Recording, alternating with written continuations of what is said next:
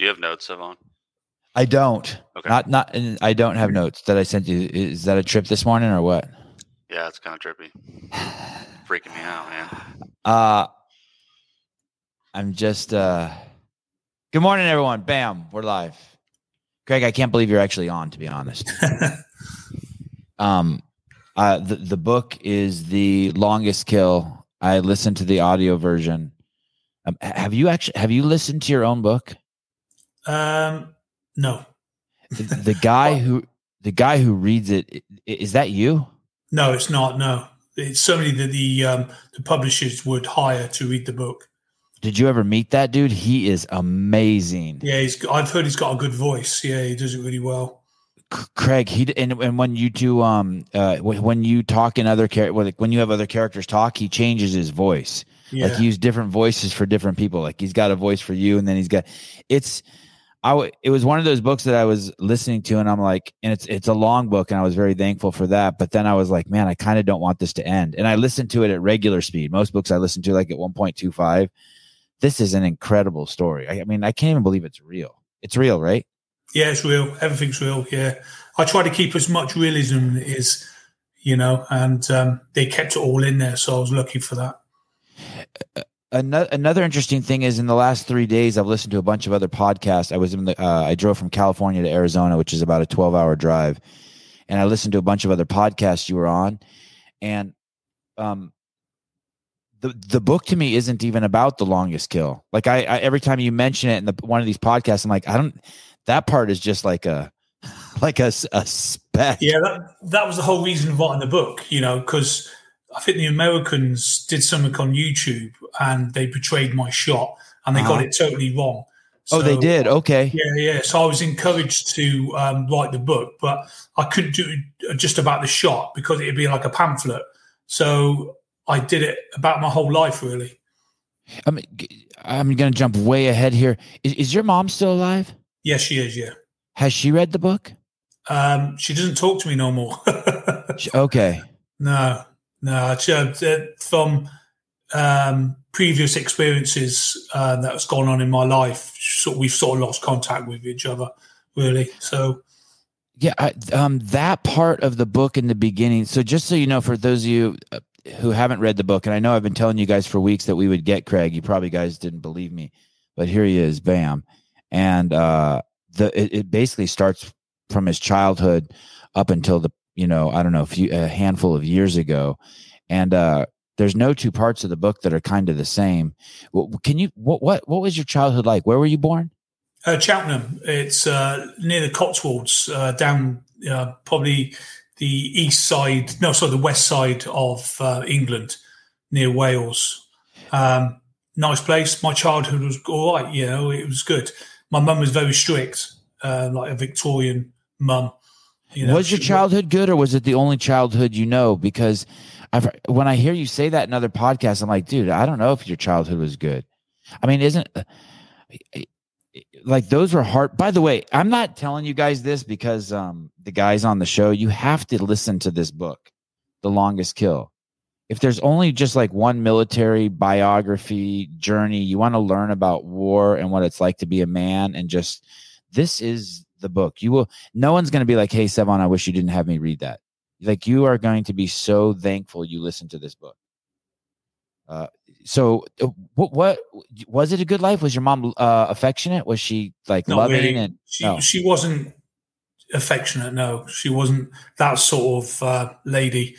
Um, but she, um, she worked hard and she provided for me and my brother. Uh, you know, we were, we were a single parent family.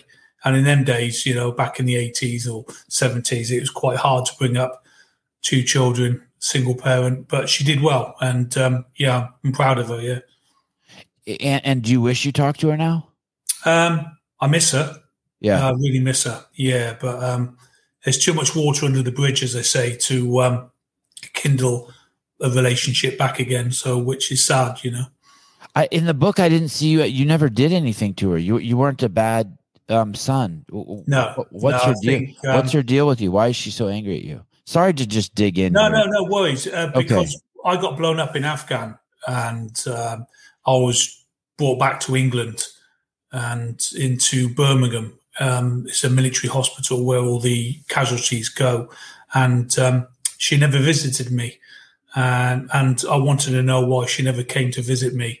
And she never really gave me an answer. And then um, I think one phone call I had with her, I was talking to her. And at the end of the phone call, I said, "Mum, I just want to know, why do you never came to the hospital to see me?" And she told me to fuck off and put the phone down. I never spoke to her since. Wow.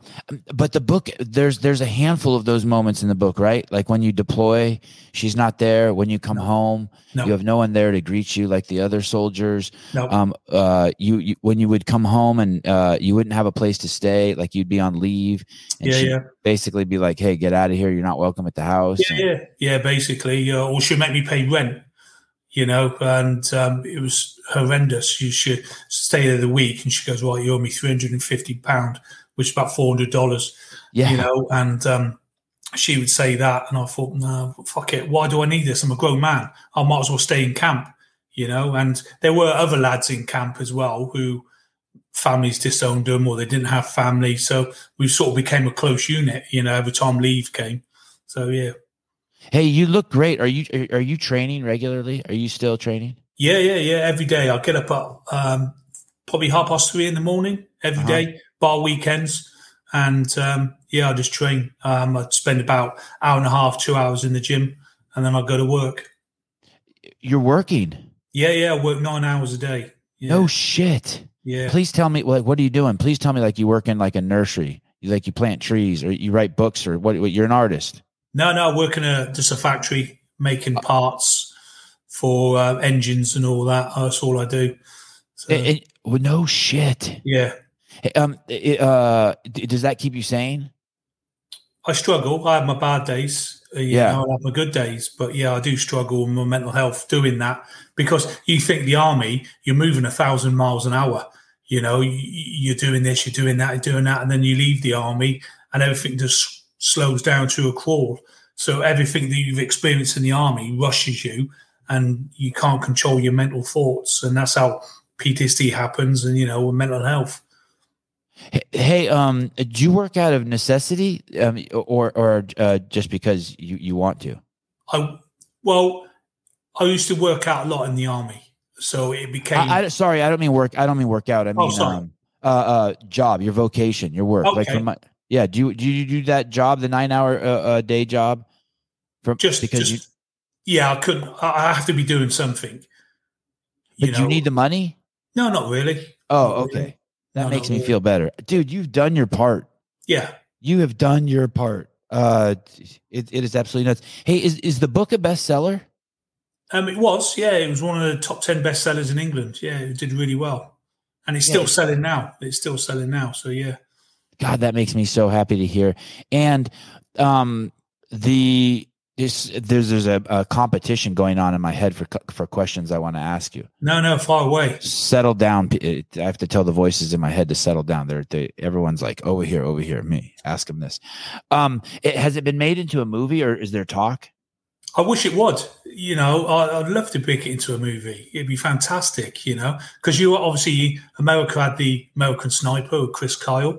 Yeah, you know, be a nice one to have one in England as well. You know, so um, the story is so uh, uh, rich and layered and and um, and all encompassing. The character development and how much people will get to know you is.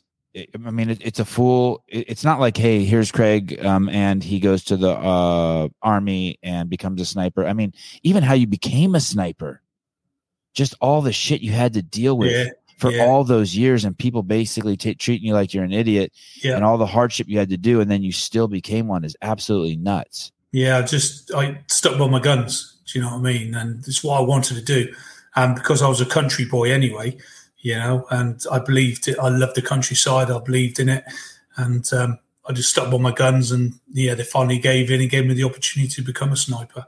How how long were you in when that happened? Um, well, uh, before, Oh, I must have been in a good twelve, thirteen years. Yeah, so like most guys would be retiring, you were starting a new Yeah, yeah. a new life in the army. Yeah, for sure, yeah. Um, do, do you, you have a daughter? Um, I've got two daughters. Yeah. Oh, you do? Okay. Yeah. How old are your daughters? Oh, one's thirty-five and the other one's twenty, twenty-six. Oh, shit. Are, are, are either of them living at home with you still? No, no, they both flew the coop, you know, a long and, time ago. Yeah. And how's your relationship with them? Um, they're good. Yeah, really good. Yeah, they, um, they're, they're my stepdaughters. Um, but because my wife was married before and they were such a young age, I took them on and I look at them as my daughters now, you know, and um, yeah, I, I love them. I love them both, and they're doing really well for themselves, you know, and they, they think the same as me, you know, they worry about me. Uh, it's natural, but, um, you know, yeah, it's all good. I, I want to ask you about, um, you were in the army, and there's a scene in the book where you decide to leave and try to join the French Foreign Legion. Yeah. Yeah. And I'm listening to this, and that's where my brain's like, this cannot be real.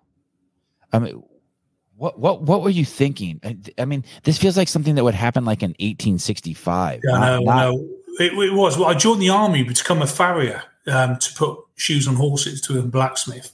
Okay. And that's what I joined the army for, because there was no civilians taking on apprenticeships in England. So, well, where I lived in Cheltenham.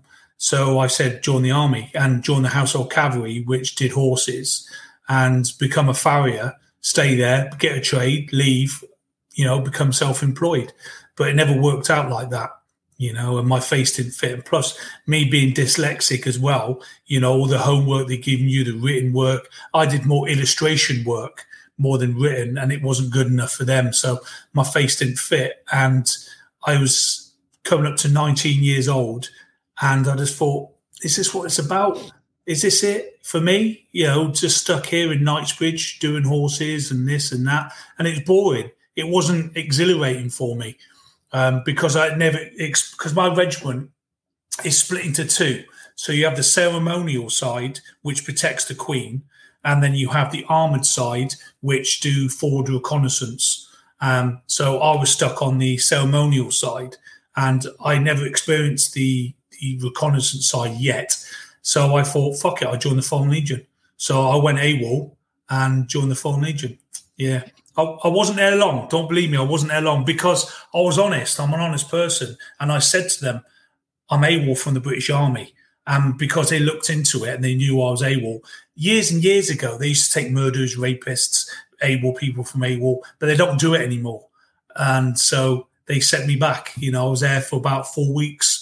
Going through the training, and they sent me back. And um, yeah, I, I got back to England. I thought, what do I do now? I said, I might as well hand myself back in, because I'm AWOL from the British Army, and went to my camp in Knightsbridge in London, handed myself in, and they put me in jail for fourteen days. Yeah. Um, Caleb, Caleb's in the uh, U S Air Force. Caleb, have you ever known anyone in, um, in the military to go AWOL? No, I can't say that I've ever, no. But also for us, like AWOL is like for like you have to be gone for like months. Nobody does that. But know. but um, so dudes will just leave and be drunk and like get a D U I and go to jail, and you won't see them for a month, and then they'll come back and they'll be like, "Where were you?" And they'll be like, "I was in jail." Will you see that, Caleb? Mm, I can't say that I've personally seen it, but I've heard stories about it. Yeah, they're just like, I mean, they get in pretty serious trouble, but. They're not um, AWOL. Craig, this is kind of how I picture it. This is my naiveness. You're basically at summer camp with twenty dudes. That's being in the military to me. And then one night in the middle of the night, you get a stick and you put like a little red handkerchief on it, and you put like some underwear in there, and you snuck out in the middle of the night. Yeah, basically. Yeah. And you and you crossed whatever that body of water is between the U K yeah, and the, France. Yeah, the English Channel. Yeah. And you found some dude, and you walked into an office that said French Foreign Legion. You're like, sign me up. It's funny because you can go to any police station and say, I want to join the Foreign Legion. And they will, um, they say, okay, then wait here. And you wait there in this police station until there's enough people to, so the Foreign Legion will be bothered enough to pick you up. So you can be there for weeks on end. I think oh I was there, God. I think I was there uh, just over a week, and I was in a boiler suit, and I remember working, because I had to work for to keep my keep at this police station, and I was sleeping in the cells waiting for the Foreign Legion to pick me up. And I was working in an old folks home, an old people's home, and I used to sweep the roads. And then at the night, we go back to the police station and just sleep there. They feed us crappy food for our keep, and then the yeah. same morning do it again and do it again. And it turned out there were six other people that tipped up, wanted to join the Foreign Legion, and then eventually the Foreign Legion came round with a big truck, picked us up, and uh, took us off to the recruiting. And, and did you? How how far did you make it? I guess in, in three or four weeks um, there. How far did you? Uh... Um, I did four weeks in the Legion itself, and I did a week, or just over a week and, and a bit with um, uh, the uh, with, in the police station itself. Look at that! No vaccination required. Sounds like some good. Those are some good dudes. Sign me up. Yeah, I love those guys. Uh, and, uh, and, and you started going through the training, like whatever that is, like they issued you the clothes and like you started training with the, with the French. Yeah, well, t- they, they take your clothes off you, give you a tracksuit. Uh, uh-huh. They give you a, a mental test. They give you a physical test. They give you a written test. Um, uh, yeah, fitness tests. And then, the, then you get interviewed. And when you're interviewed, you got to tell them the truth. And I told them the truth. And they are, you can, you, they give you a different identity. So they change your name. And uh-huh. they usually give you a number like un, deux, trois. So it'd be like you're now un or you're now trois, you okay. know, and that'd be your French, or, or they give you a different name. And I was honest with them to begin with. And so uh, some days I wish I fucking wasn't. I'd be still there, you know. But uh, how, how, you don't know where the life would have gone if I'd have stayed there. Yeah. Hey, um, do you like your life when you look at it? You're like, hey, this is my trip on planet Earth? Um, I hate, I hate having P T S D. Uh-huh. I hate having images in my head for what I've achieved as a sniper. You know, people say that sniping is a trade. It's a good trade to have. It's not. It's a curse it, because it mentally destroys you for what you do. You know, you're taking people's lives, and it's individual lives that you're taking because you've got that scope on that rifle. Uh-huh. You, you're a precision shooter. You're not like got a gun. You're just spraying everywhere. Right. You know, you, you're actually taking a, uh, somebody out, and it affects you. Yeah, it does affect you. Yeah. You, you're not. Um, I think maybe in in one of the interviews, uh, you said um, it's unnatural to kill. It is unnatural to kill for human beings. Unnatural, and I think if you enjoy it and you start enjoying it, there's something wrong with you. You know, and basically, I started looking at them as targets, not people. Because if you start looking at people, you start having feelings, you start having remorse and guilt and things like that. So if you go on a mission, just think of them as targets, think of them as targets. You need to complete this mission, you know, and once that mission's complete, that's it. You need to forget what you've done and just come away from it and then wait for the next mission to come up, come on you. There was something you said that was pretty poetic in the book in um, one of the first, it was before you were a sniper. And um, I apologize, I can't remember exactly what it is, but I think you referred to the snipers. You weren't even really like soldiers. You were just tools. You weren't you weren't people anymore. No. You were just a you're a weapon. You were part, you're, yeah, you're a weapon. You're a weapon. So basically, from from the First World War, Second World War, you know, going on for all the conflicts. As soon as a conflict finishes, like the Second or First World War, you know, snipers were disbanded. You know, there's no such thing as snipers. And then another conflict will come. They bring snipers in again. Snipe, because snipers can fuck your day up.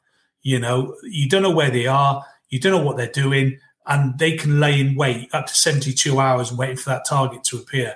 And they can fuck your life around.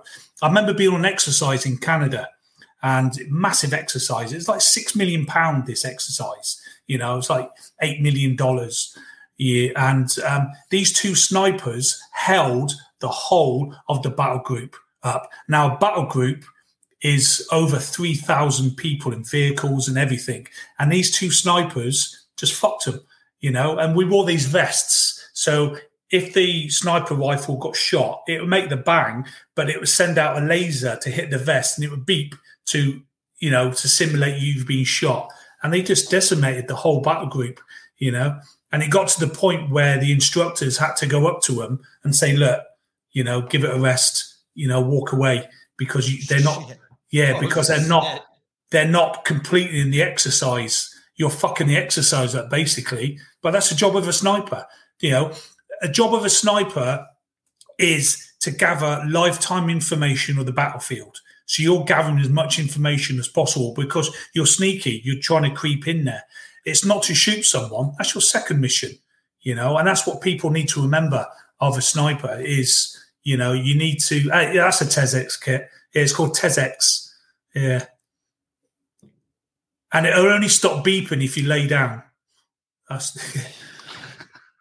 You know what I tripped on in the book too is the characterization, and I and I want to get back to the killing thing, but um, uh, the taking lives thing. But um, you were you, you were kind of like an entrepreneur. W- what was the most guy? You were in charge of a lot of guys, but I was really surprised at, I don't know if this is the right word, the autonomy you had.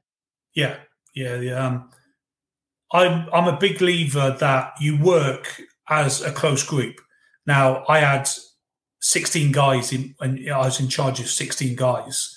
What's that called? sixteen? Is that like a platoon? What is that? A troop. It's a, a troop. troop. Okay. Yeah. And then um, I'm in charge of them. So basically, if one of them gets injured, I feel it's my fault because I put them in that position to get injured. And it's it's hard to explain, especially when you start. Oh, blaming, I get it. Yeah. Yeah. You start blaming yourself and stuff like that. Yeah. So I had sixteen guys in, in charge of me, and I wanted us to be a close unit, you know, and they didn't call me Sergeant or Sergeant Harrison. They called me Craig because I want that closeness.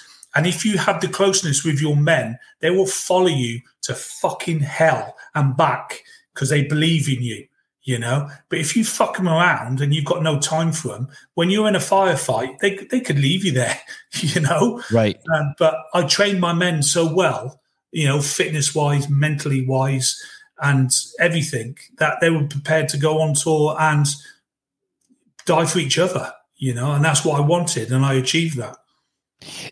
There would be times where, in the book, where you would basically, at least to me it seemed like this, um, someone would give you some assignment like, hey, you need to watch this. It would be a pretty vague assignment, and you would just basically walk off one hundred yards, Um, camouflage yourself, uh, lie down, um, piss and shit in a bag, and then and then when you saw a target or you saw what you called a, a dickie, those are the guys on a the dicker. motorcycle, a yeah, dicker, yeah, yeah. Uh, a dicker, a guy on a motorcycle with a walkie-talkie who's like basically a, a bad guy. He's like their scout, right? Yeah, for sure, yeah. And then you would you would just extinguish the guy. Yeah, yeah. A- and then there would be other times where there would literally just be targets everywhere, and you would just be just picking guys off, which in the book, if I recall correctly, would just be for hours. Yeah. You'd be some missions, the mission of. No one's even telling you, hey, get that guy, get no. that guy, get that guy. You're just no. out there. It's almost like you're like you're shooting rabbits in a field. They're like, hey, these rabbits are yeah, digging because, holes in our cows. Because you've got that dying. Scope on your rifle. Yeah. You can P I D them, personal identity. You oh. can personally identify that target as an insurgent with a weapon. Uh-huh. So you've got all the, you've got the green light to take that target out, you know? And that's one thing good about being a sniper is your scope. You know, you can P I D all these insurgents doing what they're doing. Yeah. And it's, it's hard sometimes, you know, that you, when you go on a mission, you have the high ground as a sniper and you're looking down and you're watching the patrol go in, but you're also watching the insurgents queue up for that attack as well. So if you engage them before they engage the patrol, you know, you know, you, you're winning. They they fucking hated us out there. Absolutely hated us. That one shot. As soon as they hear that one fucking shot, they, they scatter. They go everywhere because they know there's a sniper in the mountains. Yeah, yeah it sounds it sounds absolutely horrible to be on the, the other side of that. How do you I D? How do you I D them? So now I'm picturing you on maybe like a hill and there's a compound yep. and basically that's where the bad guys are. Yep. And not only are you picking guys off, but any movement you see, you also report back, right? You're yeah. on like any, some channel. Like, like I said, you know, the first option is to report back as possible, you know, but if you see insurgents with an R P G or carrying a gun and they're about to attack um, the patrol, you can take that target out, you know? But and, and, if, I, if I was in a crowd and they were all throwing stones at us, then somebody threw a hand grenade at us, we, we haven't got a leg to stand on because you have to prove which one threw the hand grenade, which one threw the stone, you know, so your hands are tied in some circumstances. But when it comes to weapon systems, a sniper is, you know, he holds his own on the ground. Um, you, you don't know how many people you killed, do you? I do, but I don't want to say, it's not, it's not all about killing. Right. You know, right. It's not all about the kill. I, I just feel like there was a point in the book where you, you had been out there for so many hours that, I, if I recall correctly, you said you lost count. Yeah. Yeah. So so later on, somehow you figure out what it is. After the fight's over, you go down there and make sure you get the count. Yeah. You're not counting the bodies. You're trying to get their weapons off them because you don't want their weapons to go back into their hands again, you know? Did, did you ever cry um, on the battlefield uh, no. after killing someone? No. No. You don't let that sneak in. You're, you're not like, oh, that was someone's son. You don't let that sneak in. No, you can't. You, yeah. you, you can't. As soon yeah. as you let that slip into you, you're you're you're jeopardizing that mission.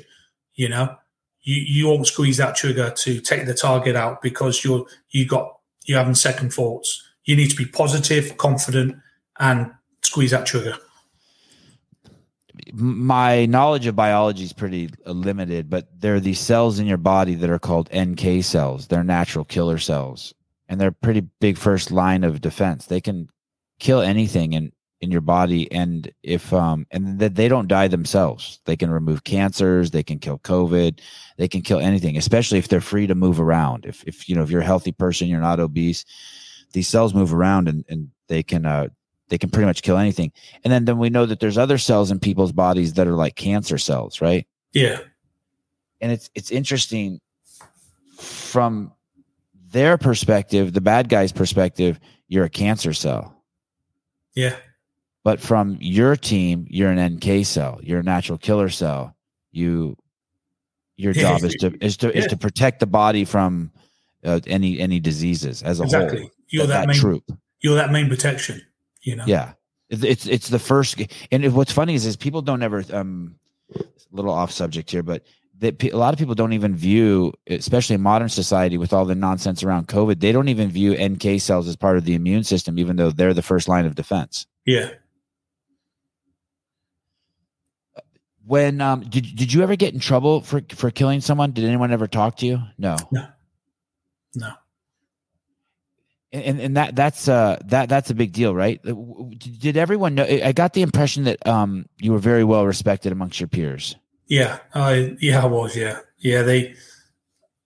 I'm just I don't know. My wife says I'm a likable guy. I've got an. Uh, You're a very likable guy. An yes. inta- and was it uh, an indi- um, indictive personality? So people are drawn to me, you know, and they like being in my company, and I enjoy it. You know, I like being in people's company. You, you're how tall are you? Six four, six foot four. And and do you know how much you weigh in pounds, or maybe Caleb can do the conversion? What, do you know I'm, you, I'm I'm nineteen stone, so I don't know what I'm saying. What's it? What's it? Nineteen stone. That sounds big. And and how long have you been married? Uh, nineteen years. Wow, that's crazy. And how long have you known her? Uh, twenty-one years. And and you served for twenty-three years. twenty-three years, yeah. Holy shit, you're huge.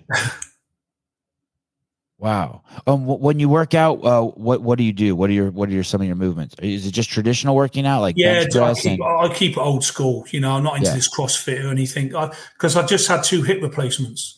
Okay, so I've got two false hips, so there's, I'm limited to movement that I can do. But I just I keep old school and just slam the weights around, you know, and I enjoy it. Pull ups?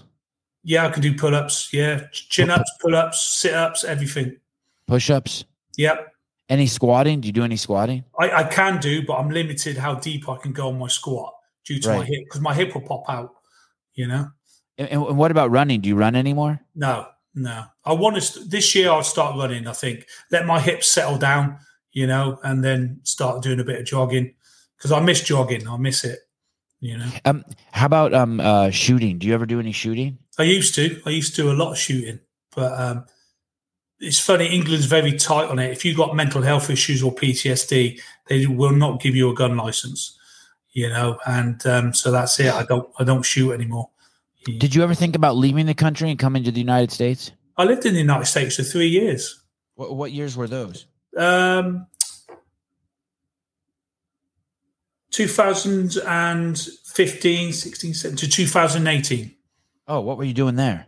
Um, weaponry, uh, teaching um, snipers how to shoot long range down in Quantico. Oh, wow. Um, building sniper rifles, stuff like that. You know, yeah. and I was, and the only reason I came back because Trump's new policy, "Make America Great Again," they wouldn't yeah. renew my visa, so they sent me back again. Hey, you can just come. You can come back in now. Just go through Mexico. We're letting everyone. That's in. it. That's it. Just come back around.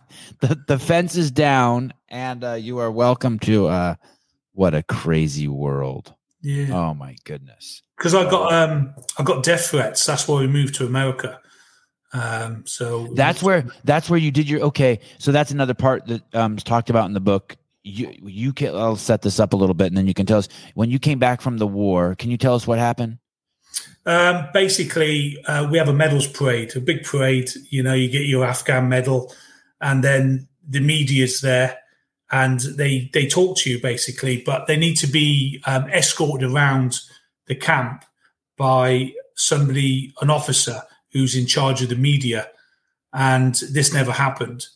Um, and so I spoke to this media guy, and my lads saw the most action out there because they were using us to fracturize the flat, means um, fracture the forward line of enemy troops to find where the insurgents are.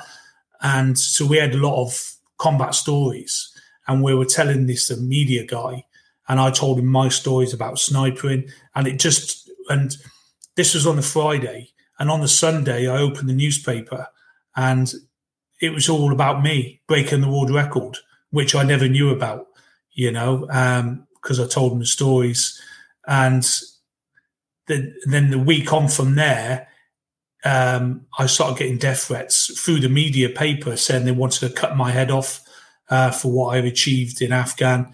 Uh, they wanted to kidnap a Muslim soldier uh, and make a uh, sort of like statement through him. Um, so it, we moved out of our house. We went into secure housing.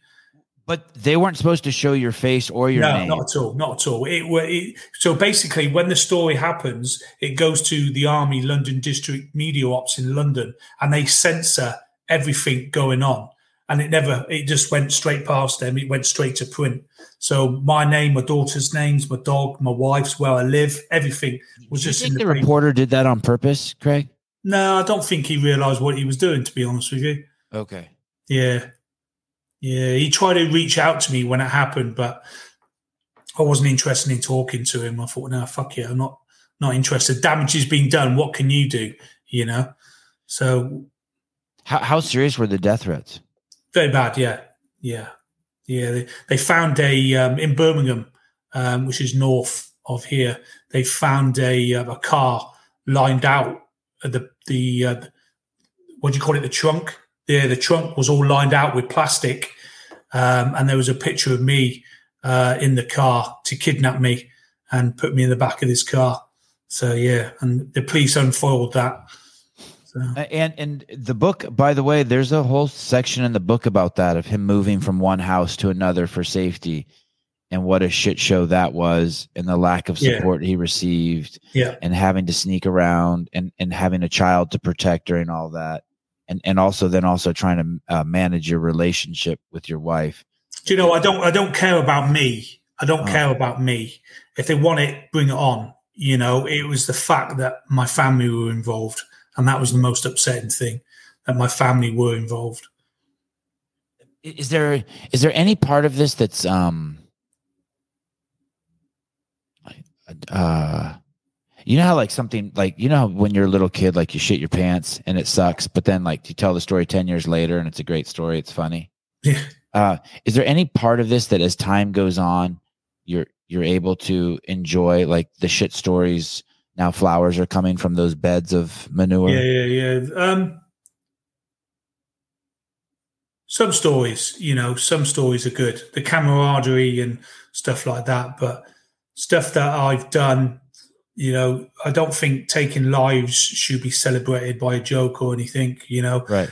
Or um, my death threats, they were real, you know, and to laugh about it, I think would be wrong to do because it was so fucking real, and it damaged my wife, it damaged my two girls, it damaged everything, yeah. really. There, there was a um, a guy I had on the show. My memory's so bad. He was a um a paratrooper. Do you remember his name? Roger something. Uh, Caleb, do you remember uh, that guy's name? Let me look him up. It, it, it, anyway, I re- I read his book also, and one of the things he talks about is how uh, some of the soldiers would process stuff. Mm-hmm. So he says they would be in a helicopter, they would go somewhere. Two of the guys would be best friends. His Roger friend Sparks. Would, Roger Sparks. He's a P J. One, uh, one of his friends would, uh, one of the guys would get killed, and the other guy would say on the flight back, he deserved it. He was a piece of shit anyway, even though it was like his best friend. That he had to do that. He had to say that to like process it, because the other way to face that his friend died was uh, uh, unpalatable, right? Sort of this, this sort of like this uh, bravado. That's a crazy method of doing it. That's a crazy, crazy, method. Right? I mean, because it has to resurface at some point, right? Yeah, yeah. It's a crazy way of doing it. If he's your friend, he's your friend, you know. He's, and if he's, and if he's died, you know, you should be become a better soldier from it, you know, and go out there and do your missions one hundred percent better than he did, to revenge his death in in some sort of ways, you know. But to say that is, you know, is a bit cold, a bit cold. Um, why? Why is? Um, can, can you tell me about what haunts you? What that looks like? I've got images. I have. Um, yeah. Does I'll it be, help to talk about it? By the way, too, yeah. Like when you do these interviews, and yeah, and you, I, I, yeah, I don't mind talking about it because it sort of releases it, and in a way, you know, because I've killed people, you know, and I've gone up to people and and checked them and to make sure. You know, I D them and make sure the weapon's gone, and we take the weapon away and stuff like that. There's loads of stuff. And I think about it all the time. I think about people that I've killed. You know, I think about people that my friends that have died, you know, either through suicide or over or, or from uh, doing tours and dying, you know, hitting I E Ds and still being shot. I think about it all the time, all the time. I daydream about the shit. I don't daydream about the good stuff. And that's the difference between P T S D and not having P T S D, because I dream about the crap that I've I've done and the devastation that I've done. And now, now I've slowed down. I've got guilt. You know, I've got remorse. And I'm I'm fucking sorry. I'm I'm sorry. But that's all I can say is, you know, and... When, yeah. when you say when you say you um Craig, when you say you daydream, um what, what does that even what does that mean? What does that look like? I'm trying I'm trying to understand if, if I do anything like that, but it has nothing to, you know, I, I haven't done those things. Like for me, is it like, am I going to be late to pick my kids up from school? But and you, you you're just saying like you'll be at work and you'll start having memories of being um, at your other job yeah. when you were deployed, yeah, and like, you're down on your stomach. Some, and, and you're some would spark it, like a, like a yeah, like a bang. That would spark it. Um, it, it would spark an image in my head. For instance, right, um, I was um, driving my car, and it was absolutely pissing down with rain, rain, and wind. My wife was going ten to the and um. mind strike happening in my vehicle when I was in, in Kosovo, and it hit some like you're thrown a bucket from it, and um, a car went through a puddle and it splashed my car, and it brought me fucking right there, right there where these people had died. And the only thing that brought me around was the brake lights on the vehicle in front of me. It brought me. Wow. I was inches away, crash, you know, and I could smell, I could taste, but, you know, everything that you, you feel. You so when you have a flashback, when you daydream, you're there, you're there, you're looking down at you in that position. You're looking down at you doing what you're doing, and you could taste the sand, the dust. You can you can feel the sweat, and you get like um like you're feeling hungry, like an anxiety feeling in the stomach, you know, and and then you just daydream, you're miles away, and then you come out of it. And it's hard to. My wife's always there for me. If I have a an attack like that, I have to ring her straight away. And I'm I'm I'm I'm I'm a broken man, you know. I, you know, but she helps.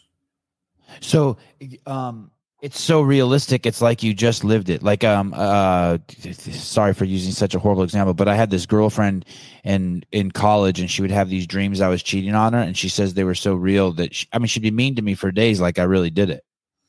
And yeah. What you're saying is, is like when you have these flashbacks, it confuses what's real, that you're just in England driving in your car, with yep. the past. The, the images are so vivid that you had, the part of you had to just go through that shit again. Yeah, exactly. Exactly. Like, like you open your front door and you step into another world. That's exactly what it's like, you know, and it, it's fucking horrible, horrible that you have to live your life like that, you know, and it could be anything, anything will, will kick it off. Anything. You know? Do you get to take any pride, or do you get to be like, is there anything, any parts of your day where you're like, man, I really, uh, I can't believe how many people I saved. I can't believe what a great shot I am. I've worked so hard. I had to, man, my, my, um, even without my, my mom being there for me, I raised two daughters and I love them. And God, I've done, saved so many lives in this country, and think of all, all, how much freedom I've preserved. And is there any, any part of you gets that's to, gets to ride any ego high? No. Not at no. all. I, I've got a very low esteem of myself. Yeah. Very low. And when I left the army, I had no purpose in life, because oh. I joined the army when I was sixteen years old. You know, I did a year's training. I joined the regiment when I was seventeen. You know, I got deployed in my uh, twenty-two or something. It was my first deployment to Bosnia, you know, and yeah, I've got, and you're moving. Like I said before, you're moving, you're busy, everything. And once you leave the army, I felt I've got no purpose in life. I've got no purpose. Who the fuck am I? You know, I'm just fucking, just me. And so I felt suicidal. And, you know, and if I would have took my life, it would have been then and then when I left the army, because no purpose. I don't get me wrong, I still feel it now. I have days where I wake up in the morning and I think, what the fuck am I doing? What the fuck am I doing? You know, because the army was twenty-three years of my fucking life. Yeah. It was my life. And it was packed full of stuff. And now I'm out in Civilian Street, and Civilian Street doesn't give you the rush that the army used to, you know, or fill that void that the army does. It never will. And I'd always have that guilt, remorse, and no purpose, no purpose in life. You know? I, I don't want to, um, I don't know what the word is, mischaracterize the book, but you have to know this book, uh, The Longest Kill, there's nothing, at least when I read it, there's nothing depressing about it. So d- d- no one should not read it, because it's, I mean, it's an adventure. And it's a it's a story, at least the way I read it, and it's different now talking to you, but it's a man who wanted to be the best at everything he did. Whether it was um, cl- keeping his rifle clean, whether it was being best to his peers and his uh, cohort, whether it was standing up for doing the right thing, whether, whether it was building the best, uh, you know, camouflage areas where he would hide in. Um, I, I mean, you you really. And I think that's that's that's due to my upbringing. Yeah. You know, that's due to because my mum was so strict on me. You know, if if I had to do something, I used to complete it and complete it to the highest ability. And I think that stuck with me all through my life. To this day now, it's stuck with me. You know, when I'm at work and I get job cards, I need to complete these job cards by the end of the day. And that's my and do it to the best of my ability. And exactly like you said, Zach is the same in the army. When I go on a course, a sniper's course, I want to be the fucking best. And I was, you know, when I done my jumps course to get my wings, I wanted to be the best. And I was the fucking best. You know, because I, I push myself, I push myself all the time to be the best. And I think everyone everyone should do that, you know? Yeah, it comes across in the book. It, it, I mean, the guys who served with you were so lucky to have you. You're, su- you're such a good uh, role model and example. Are you a mentor to anyone now these days? No, I, I, I've now started a bushcraft school. called the Maverick Survival School, because I called it the Maverick Survival School because that was my call sign um, on two tours in Iraq and Afghan. Oh, no, sorry, in the two Afghans. And I help people with mental health, and they come down to my school, um, veterans and everything. They come down for free, and I help them. And we just sit in the woods just talking about it. That's it, yeah. We just sit in the woods talking and just doing bushcraft stuff. And they, it's escapism for them. You know, it's escapism. What, what's bushcraft stuff? Like catch a rabbit, skin it? Yeah, like it, or... making snares, making traps, doing tracking, foraging, making shelters, everything, you know? These um, I, in in these other podcasts, you've talked about uh, uh, suicide and about yeah. extinguishing your own life. And, and as I recall, wasn't there wasn't there a part in the book where the car you you were going to kill yourself in a garage and the car wouldn't start? Yeah, I was. Yeah, and that story's crazy too. I'm telling you guys, this book has so many elements. This is not going to be what you think it is. You have to see this book. You have to listen to this. You're going to be happy. It's better than any movie you ever went and saw. Uh, yeah. Sorry, I just can't. I can't emphasize no, it enough. And I tell, I, I've, I've talked about. I've read a lot of good books, and I talk about this book all the time on the show. I'm like, guys, I'm going to get Craig Harrison on. You just watch, read the book. Um, can you tell me about that? Is killing? Why would someone want to kill themselves? Is that because whatever's going on between your ears is intolerable, so you just need to it's get just, away from it? It's just so much, so much pressure in life, like. When you're in the forces, it's a family, you know, your bills are paid for. You don't have to worry about it. You've got accommodation, your food and everything. And then you get in the big wide world once you leave. And that's, it's a shock to the system. They can't prepare you for that. And it got to the stage where everything got too much for me. And I thought killing myself was the easy way out.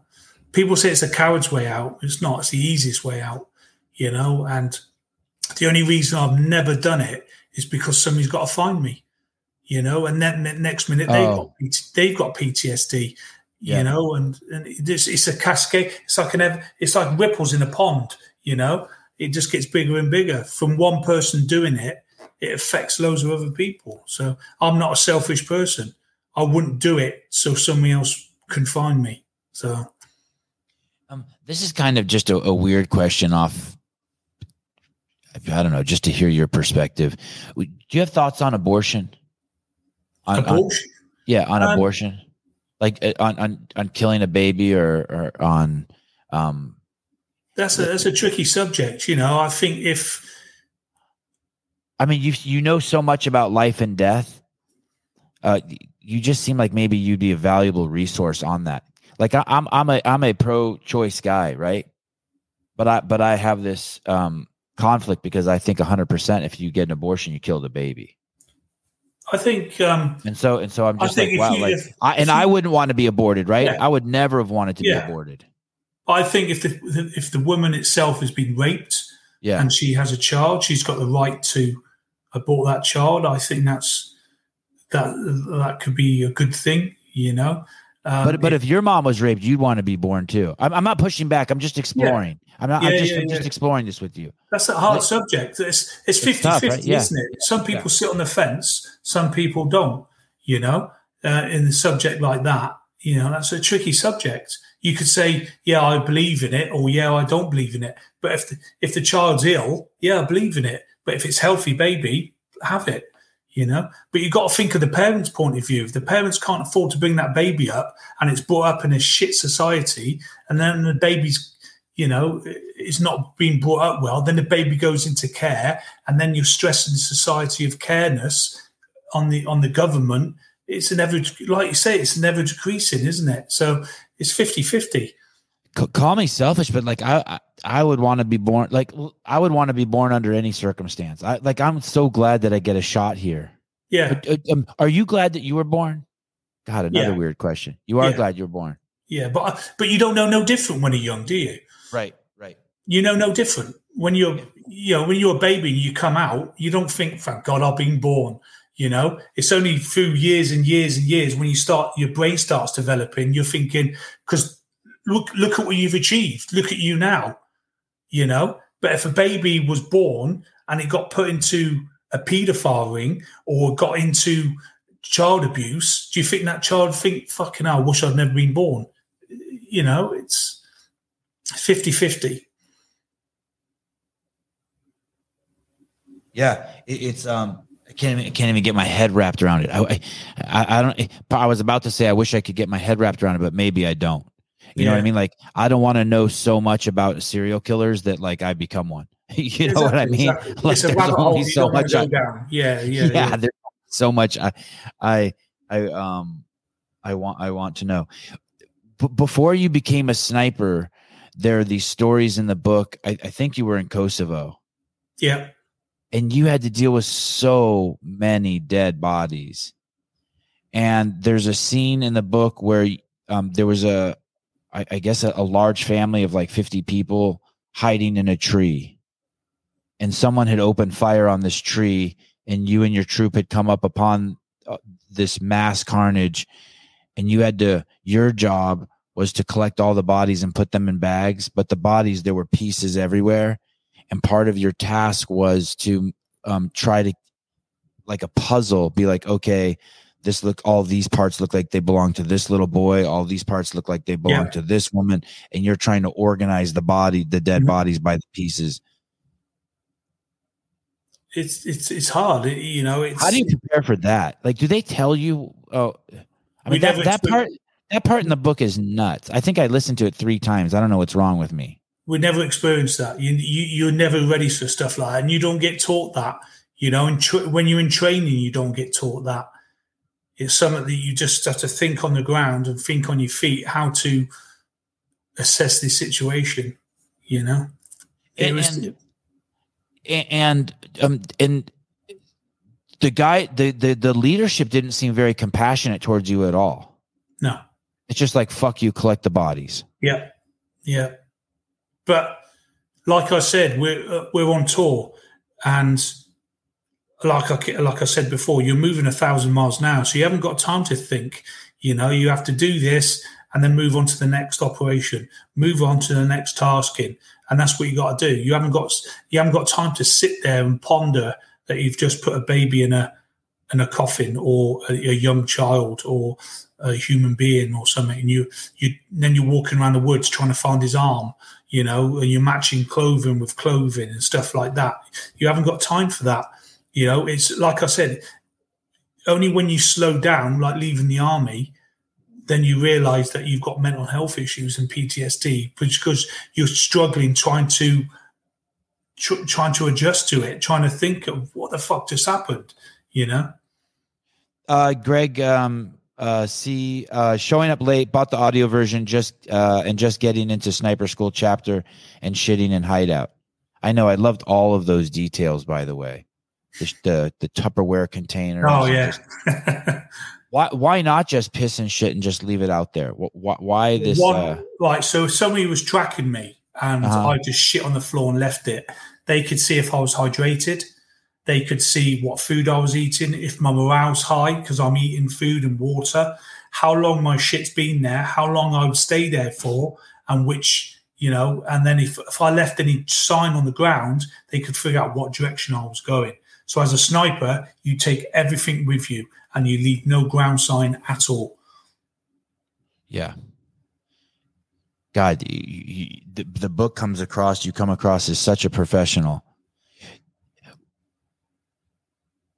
Um, you, you come back to the U K after twenty-three years of service. There's this article written. There's this wave of hostility towards you. H- how do you think society should treat um, its its its um, its military? What would be what would be the ideal way? What about these people who who live amongst us who hate the military? I used to be one of those people. As a, you know, I was raised in California. And we're raised, we're raised to hate our flag. We're raised to hate the police, and we're raised to hate the military. And yet we bear all the fruit from it.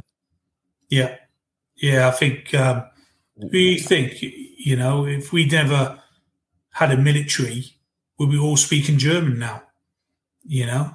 Um, things. I had, if I didn't do CrossFit, I would have never been around uh, first responders and military guys, and I'd probably still, still be the same douchebag. I, I think the problem is, is that pe- the people on that side where I come from, they mischaracterize, they mischaracterize people like you. Yeah. They, they don't, they don't see you. They don't see you as human. They don't, I, They don't. They don't know until I'm doing podcasts like this, or yeah. like reading my book, to feel fucking hell. Yeah, he's a human being. You yeah, know? And we're all human beings, and we all damage easy as well, mentally, physically, and everything. You know. And I joined the services not to protect the country, to get a trade, but I ended up protecting the country by doing my tours, by doing my duty. You know, and that's what I've done. And people that disagree with armed forces or the police, if we didn't have these in situ, the world would be in chaos. The world would be in chaos. It'd be like an utopia where people are just robbing and pillaging and raping and doing what they want because there's no law and order or no one to keep that law and order, you know? And that's what people don't understand. They'd rather hug a tree, you know? It's... Um- The thought now, the fifty-year-old version of me that you're looking at, the thought now of not liking police is the same as like not liking bees. They are absolutely necessary. All yeah. all produce would come to a fucking halt without insects. Yeah. Done. Yeah. Well, it's true. And, that's that's true. And you think how many times the National Guard's been called out because – you know, they, they do secondary stuff that the police do. But if you didn't have the National Guard in America, no one to call out, and the police can't handle it, it's going to be riots everywhere, you know? And um, would you recommend uh, all young men join the, join the military? Well, I reckon it's a good life. It is such a good life, you know, and you make good friends and the camaraderie and everything. But if I said to anyone, if they want to join the army, is to get a trade, get a trade, you know, do something that's effective outside the army life as well as in the army life, you know, join the engineers, you know, get all your driving licenses, become a mechanic, do something that's effective rather than being a frontline soldier, you know, and use the army, use the army to progress in life. And once you've done your time and you've got a pension, come out, you got all your licenses, you know, you're not going to be on your own anymore. You can go out there and drive all the trucks, build a wall, build a house, become self-employed. You know, and that's what I tell people all the time. You know, the army is a good life, and it is a good life. Craig, um, did you like the United States? Did you like your three years here? Where Massively. Is Quantico, Virginia?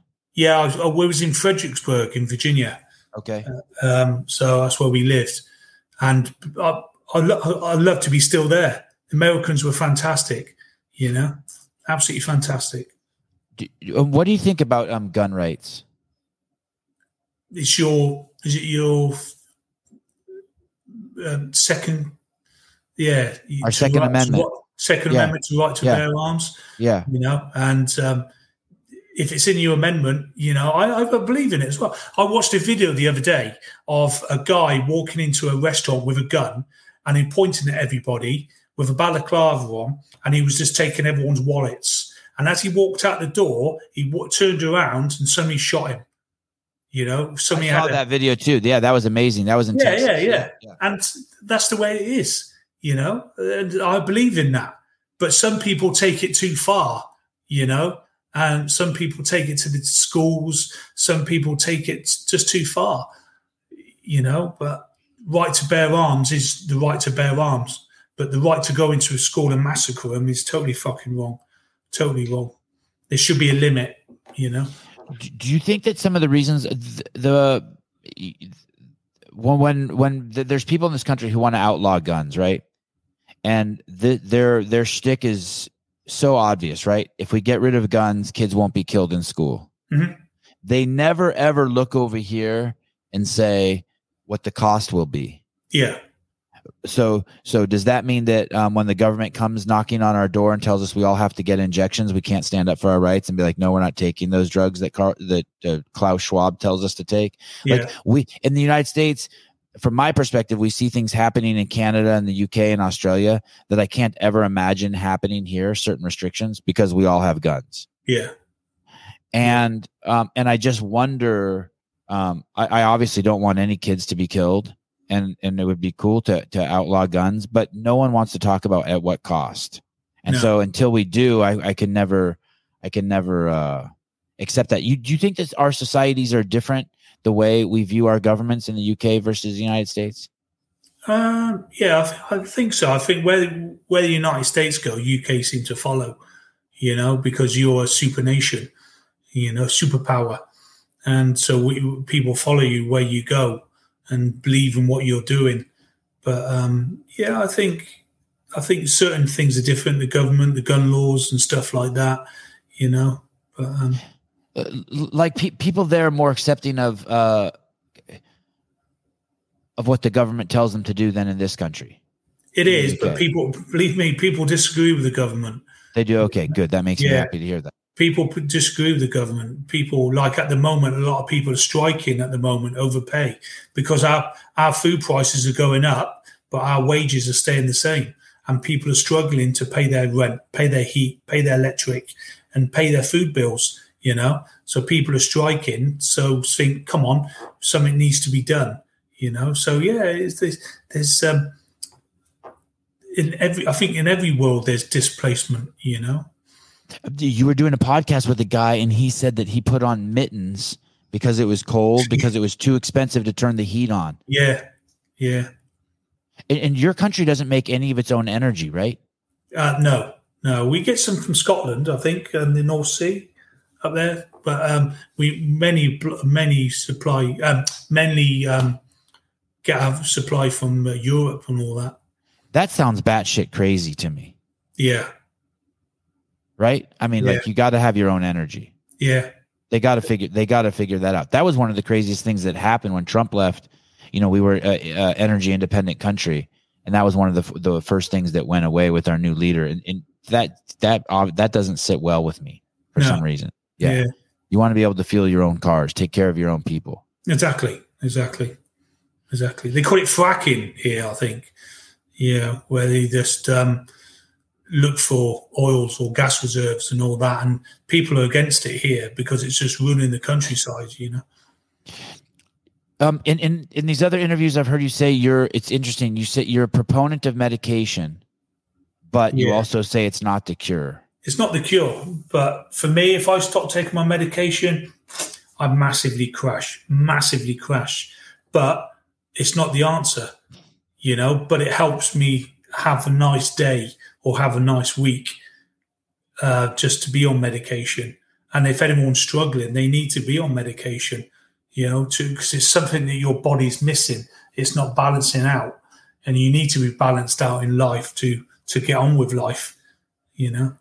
It's interesting that you and, and does the working out help you a lot too? I would think, like oh, for yeah, me and for my and my friends, working out is basically a it's a mental health issue. We, oh, we yeah. all work out oh, for yeah, mental big health reasons. Yeah, yeah. As soon as, As soon as I get up in the morning, I'm committed. I go to the gym, you know, and I think the army brought that into my life as well, you know, the commitment and the and the discipline, you know. But, yeah, I do it every morning, every morning, bar weekends. You know, I'm in the gym. And I love it. Is is the goal to get off of medications? Is there any party that's like – or Eventually, eventually. Yeah. yeah, yeah, massively. It ruins it ruins your life. You become numb um, in certain aspects with your – with Tanya, the compassion and stuff like that, you become numb to feelings, you know. But like I said, it's not the answer. But if you want to get better in yourself, ah. you know, there's there is there is the ifs and there is the buts, you know. So there's an intensity to your life that this helps manage. That's not a pleasant intensity, as yeah. we were talking about before. The yeah. flashbacks, suicide. Yeah. yeah, it just balances it all out. How do, how do you get off the meds? You, do you have to do taper them? How, what do you have a plan? Uh, do you know what? I've never, since I've left the forces, I've never really thought about coming off them and how I'd come off them. But yeah, I, I'd hope in the future that I would be off them and be drug free. Um, has it changed? How how long have you been out? Um, eight years. And and uh, has the medication plan always been the same, or was yeah, it like a tri- trial and error? Um, it's funny, my G P or my um, my doctor, he changed um, my medication once and I crashed. I was, I took a week off work. I was so depressed, so depressed. And he goes, we'll put you back on your normal stuff. When he did, I back up again. You know, it's just amazing how much I do depend on it. Um, so a guy here in the comments is saying it's a crutch until you heal better. Yeah. That's what, exactly what it is. Yeah. Man, um, I just can't imagine how how much you've seen. When you look through the scope and someone and you shoot someone and they die, you basically see, like, there's, you talk about it in the book, basically you see like someone's face be shot off, basically. Yeah. One yeah. minute they're a human, the next minute they have no head. Yeah. And you're looking at it like a front row seat. Yep, you can see what they're doing. You can see them breathe, spit on the floor, scratching their bollocks, whatever. You can see everything that they're doing. You own that person. You, you, you know, you are God to that person at that time. And and there must have been other people that you've seen in the scope that for one reason or another you didn't shoot, and they were like this close to death, and they'll yep. never know it. Yeah, you think, you know, don't pick that gun up, don't pick that gun up, and they have second thoughts and walk off. You think, you know, today's your lucky day. You just saved your life. Yeah. Holy shit. Uh, Russ Stevens, uh, six dollars and seventy-six cents a gallon here in the U K. Welcome to the energy crisis. I think, I mean, that's about a, only a dollar more than California, but three dollars less than, uh, three dollars more than Arizona. I don't even think they can have solar in the U K. You guys don't have much sun there, right? Yeah, we have sun. Yeah, people okay, have solar sorry. panels. Yeah. Sorry. Um, how do you see, do you see yourself moving back to the States, uh, Craig? I'd love to. Yeah. yeah. But I think, um, now I've got family. My youngest daughter just had a baby, mm-hmm. you know, and we all want to be around her when she grows up and protect her and make sure she has a good life. So being away in America, it'd be quite hard to, to do that. And how close are you to a movie? Do people reach out to you? No, really? No, no one. No one. Not, not, not a t- and, and the, the um, story is so well written too. It, it almost seems like the dialogue's there already. Yeah. Yeah. Did you, have you thought about actually just like, fuck it, I'm going to write the script myself? I could do. I could do. Yeah. Yeah. But I'm just, yeah. Then where, where do I go? Where do I go off of that? You know? What about a second book? Have you thought of a second book? I wrote a book about mental health and oh. about my trials and tribulations through life uh, since leaving the army, but it was so to the bone, no publishers would touch it. No publishers would touch it. What do you mean, too raw, too honest? Yeah, it was too raw. It was too honest. I didn't fuck around, you know. I said how it was, you know, how bad the government are, how bad certain charities are against people with mental health, how poor the army is to mental health. And trouble is, you walk into a publisher's and you go, there's my book. They have a look at it and you go, fucking hell, you know, this is too raw. You know, people will buy it, but we can't, we can't publish it.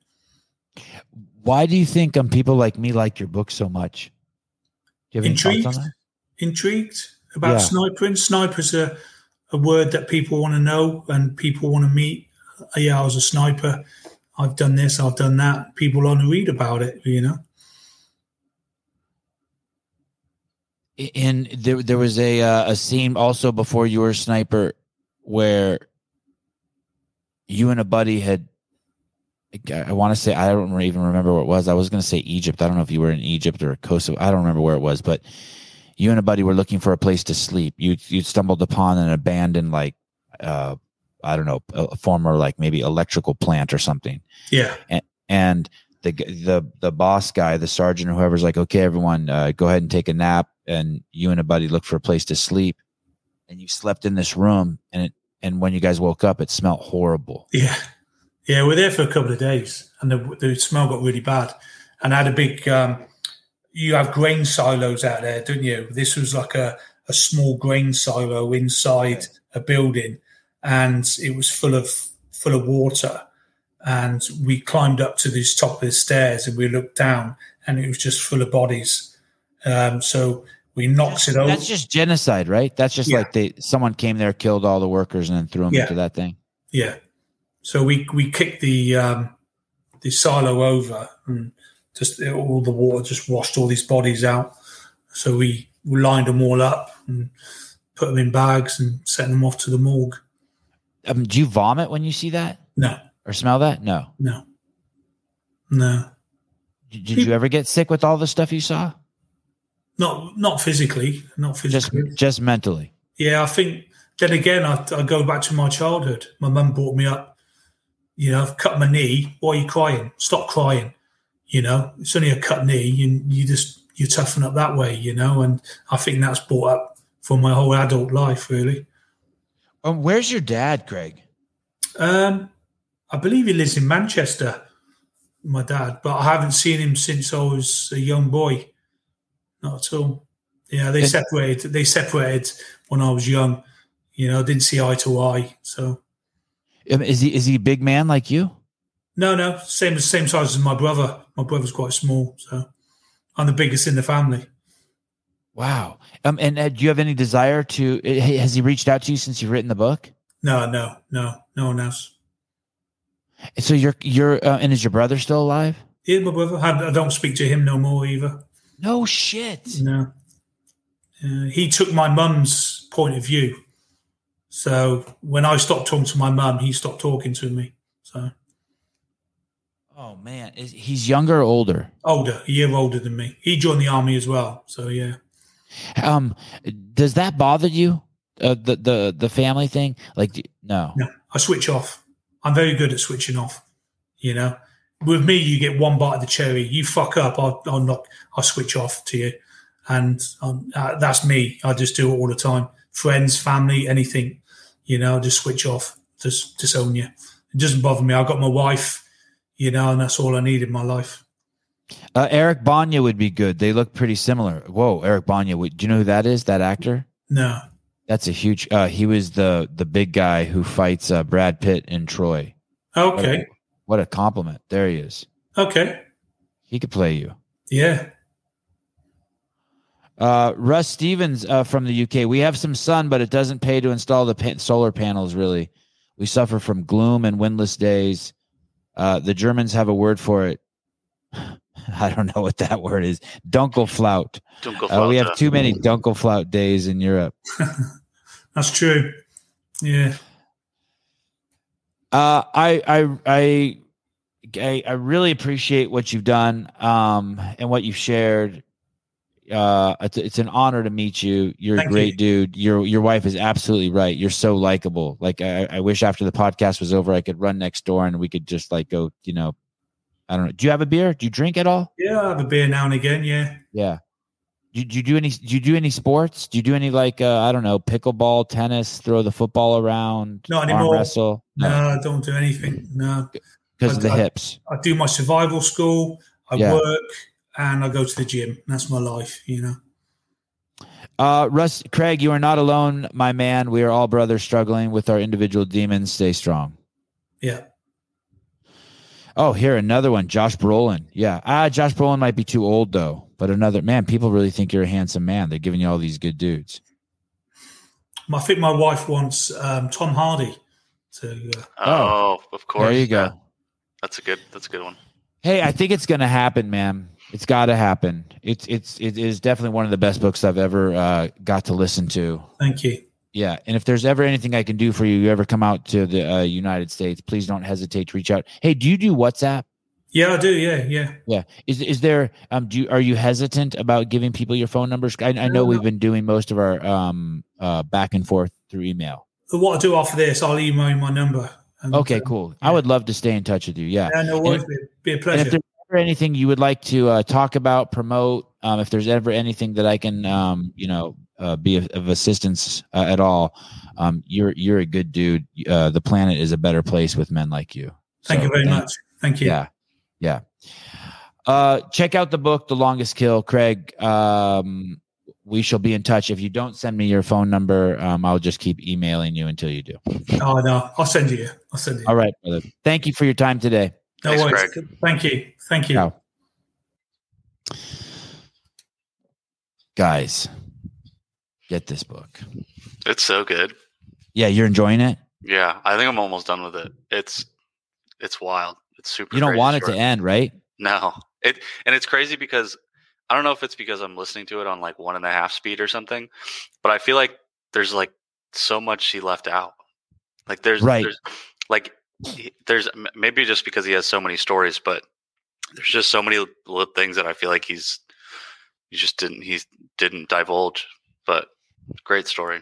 I, I think um uh it, one of the things I heard him say in another podcast was it was a longer book, like significantly longer, and they basically just pulled out a ton of stuff to try to make it move faster. But I was never ever bored. I was like rewinding shit. Yeah, I was doing this. I'm doing the same thing. I wonder if he could self-publish the his other book. He could do yeah. like do like a Heidi and throw it up on Amazon or something. I, I wonder what his support group is like. Like, does he have people? Like, does he have an agent? I should ask him if he has an agent or a manager. It seems like he's doing a lot of the stuff on his own. Caleb can uh, narrate the book with that microphone. Because I'm in Ari- I'm in Ari- I'm in Arizona. I'm in uh, Phoenix. How is it? For, for those of you wondering, I was good. I've had a uh, I've had a good couple days. Um, this morning, right before the podcast, I'm, we got a, a rental house here, and this morning before the podcast, I took my dog out. My family's asleep, and I don't want my wife and kids to wake up, so I'm like trying to do all the things, everyone's job, and I let the dog out. And our dog is old; it's a little like thirteen pound dog, and I let it out in the backyard. And then like, I don't know, twenty seconds later, I'm like, you know, I better check on the dog. And the fucker was old, fell into the pool because he's old, right? And he, if I wouldn't have turned around, he'd probably be dead out there. Oh, shit. I know. Crazy. I had to scoop him out of the pool and then uh, dry him off and then take him back to my wife. You're like, hey, the dog fell in the pool. She's like, yeah, you can't see. I'm like, oh. oh, great. Thanks for letting me know. Oh, well, I knew. She, she was just lecturing me yesterday. She's like, you, you know, I, I, you know how many things I have to take care of because you don't take care of them. I'm like, like what? And I should have never said that. And it was a list of like ten things that I should definitely be participating in, and one of them was the dog. I do pick up dog poop. That's good. Yeah. And and and I, yeah, and actually, I, I saved a dog's life today. That's kind of cool. How many of you are going to do that today? Yeah, that's hilarious. Uh, anyone else get a Pacific Island Chief vibe from the plant behind Sevon's head? Oh, you look like that uh, tiki head from uh, Crash Bandicoot. I haven't seen that movie. Video game. Oh. Better. I got to walk out with my doc, dachshund all the time. Damn hawks in our neighborhood might try and scoop her up. Yeah, so that's another thing. I do at night, I um. If we let our dog out, I always tell my wife to let our big dog out too, because I'm afraid an owl will scoop him up. I'm a first responder. Yeah, because you saved the dog. Oh. Ah, there we go. What's the name of that movie? It's a video game called Crash Bandicoot. Uh, I'm sitting next to Caleb's doppelganger in the Atlanta airport. Damn, that's cool. Uh, Bob Jerome, Sevon, men don't ask questions. Women ask questions. Men answer. Learn that lesson. Fine. Okay. Fine. Uh, Sevon tries to help and almost kills the family pet. I don't feel like myself today. You know, what's interesting about dealing with Craig is, um, I, I honestly, five minutes before the podcast started today, I did not think he was coming on because we didn't have his phone number. And we were only going back through email. So I thought we were going to do a live call-in show. Um, I did not sleep well last night. The heat went on in the middle of the night. I cannot stand if the heat goes on in the middle of the night. I cannot have heat go on. I would rather wake up and the house be freezing and then I turn the heat on. I just need...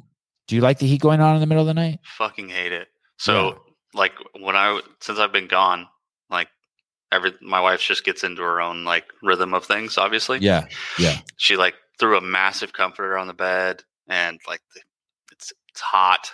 The windows are closed. It just turns into a fucking sauna. Yeah, yeah. Me no likey that. Yeah. So like in the for the past two weeks, I've been trying to like regulate myself because I've just been sweating my ass off at two in the morning every night. Yeah, I ended up sleeping. I have, and I and I want to sleep with covers. Yeah, that's, right. I, I like covers, but but for to sleep with covers, it's got to be really cold in the house. Exactly. Yeah. Otherwise, I'm just sweating profusely. Scissor the pie hole. Oh. Oh, did you watch the fights last night? Yeah. I don't know if I would say Volk was robbed, but I will say this. There's no way they can say Islam is the pound for pound best fighter in the world. There is no fucking way. No way. I can't believe that. The, I didn't realize that they, they were giving that to him as well. They were like, oh, yeah, pound for pound. I'm like, mm, no way. No way. That was. Here, that was mm. Here's why. If it goes six rounds, Volkanovski fucking make g- turns his lights out. Yeah, absolutely. He was I mean, he was beating him from while Islam had his back. Yeah, yes. I'd like, never seen that. How incredible was that? I was like, you can't tell me that Islam is in control here. Islam is he has no control over him. Literally, he just has back control, and and Volk was just beating the shit out of him behind his beating the shit out like of him, fucking nailing him in the face. It's like, dude, those were incredible punches. You know who else was incredible off his back was um, uh, Yair. Oh yeah, yeah, yeah. yeah. Man, his elbow strikes are nasty from the bottom. It was gnarly. That was gnarly. I want to try to get Volkanovski back on. Volk is the ultimate class act, though. Yeah. Oh, he was awesome. I keep forgetting that we had him on. It was like when he was stuck in Australia. Yes. Like, yes. A week or whatever. Yes. It was a, that was a good show. Someone had said. Someone had said, um, "Oh, Sevon never gets any good U F C fighters on." That's why on that thread yesterday, on our text thread, we had de- uh, all three of the guys. That that may be one of the biggest U F C cards ever uh, for pay per view sales, and we had all three guys in the last three fights on the show: Josh Emmett, Jack Della Magdalena, and Volkanovski. And I just yep. like, yeah, eat a dick. Yeah, that was wild. I, f- I forgot we had Jack Della Magdalena on too. Dude, he fucked that Randy Brown dude up. Yeah, he did. Yeah, he did. And that guy, Randy Brown, was huge. He was taller than him and longer than him. And I, I couldn't believe I was I was pretty surprised. But he did a pretty good job. Oh, shit. Am I the only one that likes Caleb's voice with that mic? That well, well shit. You just saved me three hundred dollars that I was thinking about getting him a new mic. Holy cow. I haven't heard myself with this mic yet. I feel like I should. It's probably. That was the Sevon show card. It really was. Eat a dick. It's nice. Hashtag eat a dick. Uh, uh, Caleb's mic gives me P T S D for my Humvee comms. Let me see who's on tomorrow. Maybe I'm cold. Maybe I'm sick a little bit. I don't know. I just don't see it. Uh, oh. Finishing podcast. I'm texting a friend. Maybe I got old last night or something. I think it was just the heat came on. Yeah. No, oh, right. Shit. Tomorrow we have the show with Brian. Top uh, top one hundred men with Brian. Oh shit! Um, there was some drama around. Uh, there's some drama around Ellie. I guess Ellie Turner and Katrin both applied for waivers. Yeah, it's um, like so that exemption. Yeah, exactly. So that they could com- like I guess basically Ellie has to do her regionals in uh, Australia, and she wanted to do it in the United States where she trains. And I guess Katrin wants to do it in the United States where she trains as opposed to uh, Europe. And I guess Katrin got her ex- exemption and Ellie didn't. It's so funny what some of the choices were, some of the reasons you can have an exemption. One of them was for financial reasons. What a so when you're in leadership and you have control of shit, you do the, the, the true leadership and power is not to use your leadership or power. It's like having a gun with six bullets. You do not want to shoot a bullet and then only have five bullets. Your power comes from the fact that you have that gun with all six bullets in it. And uh, the fact that uh, CrossFit has is one of the reasons you could get an exemption of having to do the regionals in your area is financial hardship. Uh, what that does is that gets, I have no, I cannot believe CrossFit even fucks with stuff like that. That is such a huge mistake on their part. It's like a, there's this, there's this, it's really poor thinking. I get it, but um, you never, like we tax cigarettes here in the United States and the government gets the money and people are like, oh, that's a great thing. That's a fucking horrible thing. Because now the government is in the cigarette business. You're just being tricked by words. It's like they want to put soda tax on there. Well, now the government has a reason to make sure they're now in business with soda. It's not a tax. That's just a word. They're now in business and they get a cut of every soda sale. They get a cut of every gas sale. They get a cut of every, um, you have to think of what the implications are that our government now sells gas, Coca-Cola, and cigarettes. Don't just be tricked by the word. Oh, it's a tax and we're going to use it to run schools. Like it's just too, it's, it's just idiot thinking. It's just, you, you're on the end of just always being manipulated. It's woke shit. And uh, it, it, it, I'm I'm willing to talk it out on why why it might be a good idea for the government to be in the soda business, but don't lie, don't start off. And that's basically what CrossFit is doing when they're giving themselves that power to meddle in people's. Well, show us your financials. What what are you doing? That's pretty bizarre. It is so bizarre. This is uh maybe maybe someone will um unfuck me. Oh, okay, fine. I'm ready. I'm ready. Okay. Well, I got to go. Um, I'm going to take the kids skating. Oh, my God. I have the greatest skateboarding story to tell you. In three years of going to skate parks. Yesterday, a kid at the skate park in Arizona took Avi's skateboard and fucking threw it and pushed him off a fucking ramp, a seven-foot ramp. I can't wait to tell you this story. I cannot wait to tell you this story. I went over to the fucking kid and I'm like, hey, dude, I just want to tell you something. I want to give you a warning. Uh, my son's a nice kid, but he will fucking mash your face in. And there's three of them. And they will all fucking, they will, they will, they they look like little boys, but you're a little boy too. And they're trained killers and they will fuck you up. The mom comes over and is like, my kid didn't, like telling me her kid didn't do anything. I'm like, what? Of course. I'm like, what planet are we on? Classic. No, Avi's so cool. You have to understand. He's so nice. He's so nice. He, he, he you would have to really, he's so nice. But my other son, Ari, the six or six, I don't know if he's six, he's six year old. He, he's nice too, but he'll, he'll, if he would have seen it, I think he'd have not, it was bizarre. It was such bizarre behavior. It was such bizarre behavior. I, I, that that poor kid, that kid's mom and dad need to like get that shit under control. That kid's headed for prison. Yeah, no shit. It was, it was weird shit. I saw him hit a girl in the back. I told the mom, I'm like, hey, dude, I just saw your son skate over there and hit a girl in the back. She's like, pro- she probably was like, no, he wouldn't do such. Yeah, a she let she she's too in love with him. She was in denial. It sucked. Fuck that kid. Good kid. Good. Kid was a good skater, but man, what a dickhead. Well, another thing that's funny too is when his, when I was over there, his mom said something to him like, did you throw his skateboard? And he's like, no. And I'm like, uh, ma'am, I, I just saw your kid throw the skateboard and your son's lying to you. But at that point, it's just getting weird now. Anyway, lots of fun stuff to talk about. Fights at the skate park. Uh, how is it that Ellie... T- By the way, I think Ellie for sure should be able to fucking compete in the United States. I feel like she's been um, there for a significantly longer amount of time. Yeah, and, and we when we know Katrin trained for six months or whatever the fuck it is in, in, in Iceland. No one thinks of her as a as a fucking Idaho native. But but it's just all fun stuff to talk about. I'm glad I'm glad we have these problems. Problems are good. And then, uh, and then, and then we'll have Brian on tomorrow to tell us who the top one hundred best men are. Her name is way more American anyway. Uh, popularity contest. Uh, really? God, I hope that they don't do, I don't think they do shit like that. They do some weird shit. Excuse me. They do. Plus Ellie is a sweetheart. Yeah, I agree. Okay, guys.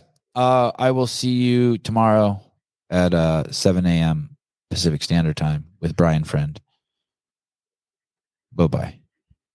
Uh, am I watching the Super Bowl? Uh, oh, watching the Super Bowl with Wes Pyatt today in Gilroy. Are you right? No, I'm in Arizona. I'm in Arizona.